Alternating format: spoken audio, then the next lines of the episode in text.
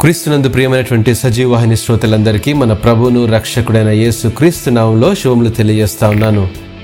క్రీస్తుతో శ్రమానుభవములు అనేటువంటి మన యొక్క పాఠ్య భాగంలో రెండవ పాఠ్య భాగాన్ని అధ్యయనం చేద్దాం.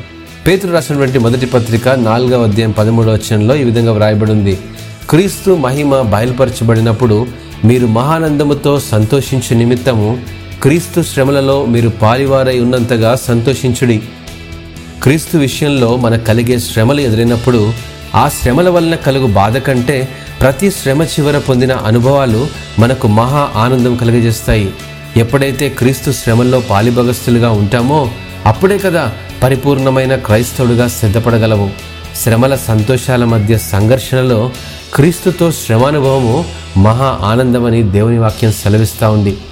క్రీస్తు శ్రమల్లో పాలు పంపులు కలిగినప్పుడు ఆ శ్రమానుభవములు మనలను విజయ మార్గం వైపే నడిపిస్తాయే కానీ కృంగదీయవు.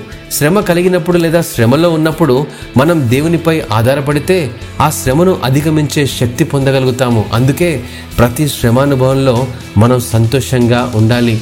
అనేక సందర్భాల్లో శ్రమ కలిగినప్పుడు సంతోషించమని కాదు కానీ శ్రమను అధిగమించడంలో పొందిన శక్తి దేవుని వాగ్దానాలు మన జీవితంలో నెరవేర్చబడతాయనే నిశ్చయత కలుగజేస్తుంది.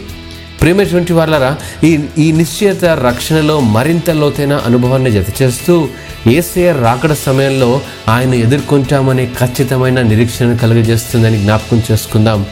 ఈ నిరీక్షనే మనకు మహా ఆనందము. దేవుడు ఈ వాక్యమును ఆశీర్వదించినగాక. ఆమెన్.